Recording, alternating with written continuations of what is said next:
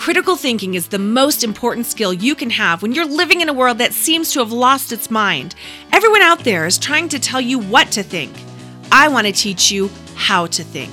In every episode, I'm exposing the logical fallacies being used by advertisers, politicians, influencers, news outlets, social media memes, and maybe even your own best friend.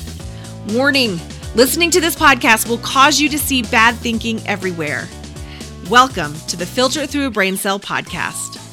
Hey, what's up, thinkers? Kathy Gibbons here. Welcome back to another episode of the Filter Through Brain Cell podcast, where you get a little smarter every time you listen. And we are wrapping up. Today is the last episode in this propaganda tactics mini series. So I hopefully, hopefully you've enjoyed this.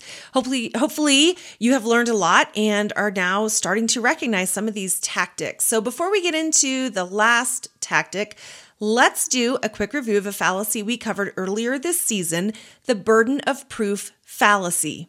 Okay, do you want to hit pause real quick and see if you can remember what the burden of proof fallacy is?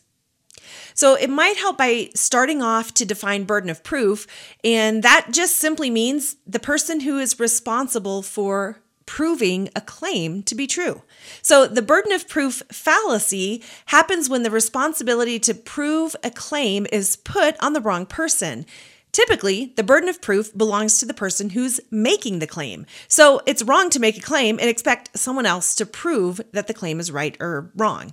So, for this fallacy, rather than a question, I gave you a statement that you can use when someone is committing the burden of proof fallacy, and it's this You're the one making the claim you're the one responsible to prove it.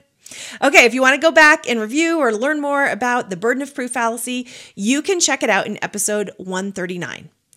Today's episode is brought to you by my membership, Crazy Thinkers, where you will learn the skills to be able to think well about anything. It includes Brain Cell University, which is a 10 week digital course that teaches you the skills of thinking in short video episodes, and it also helps you master the top 30 fallacies that we cover here in the podcast.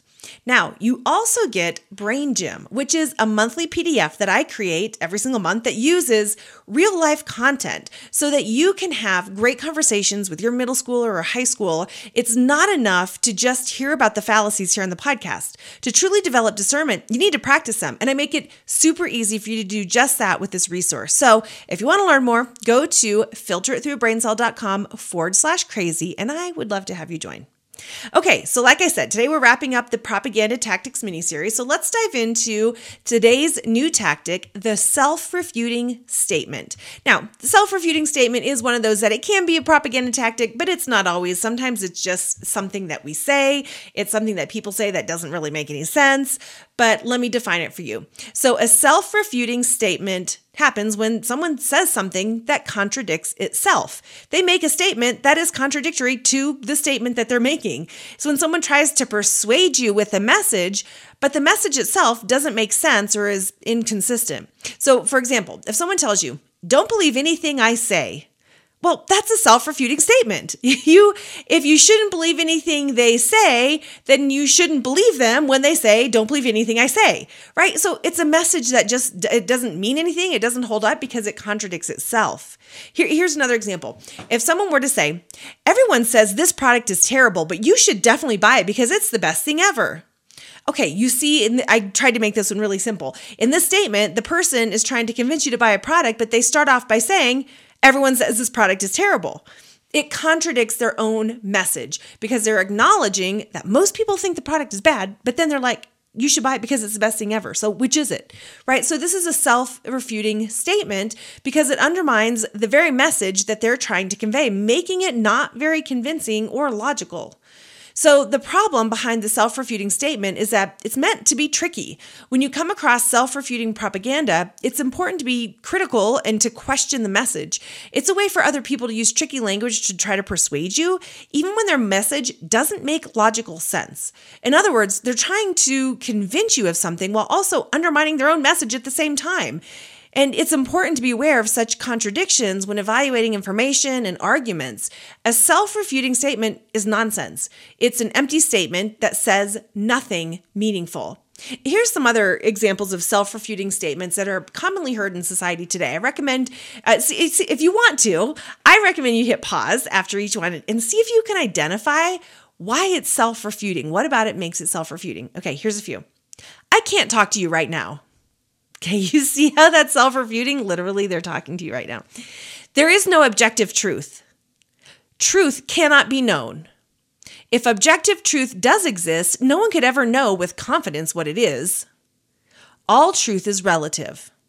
And then lastly, never say never. okay, you see how those are self refuting statements? So, the question to ask yourself if you think someone just committed a self refuting statement is this Did they just contradict themselves? I know, it's pretty simple, right? Did they just contradict themselves? That's all you need to know.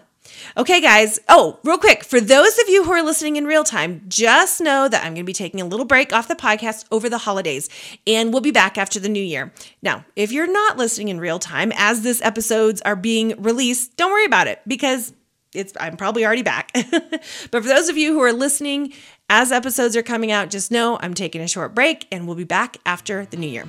Okay, guys, so that is it for today. Remember, when you learn how to think, you will no longer fall prey to those who are trying to tell you what they want you to think. And it all starts with asking one simple question Is that really true? I would love to hear from you. Do you have questions about fallacies and cognitive biases? Are you now starting to see and hear them everywhere around you too? Well, send them in. They just might get featured on the podcast. You can email them to me at think at filteritthroughbraincell.com or you can connect with me on Instagram at filteritthroughbraincell. And if you want to be notified about when new episodes come out and all the things that we're doing, go to www.filteritthroughbraincell.com and sign up to receive email updates. I would love it if you would help us on our mission to teach society how to think well. Please subscribe, leave us a review, and share this podcast with people in your life.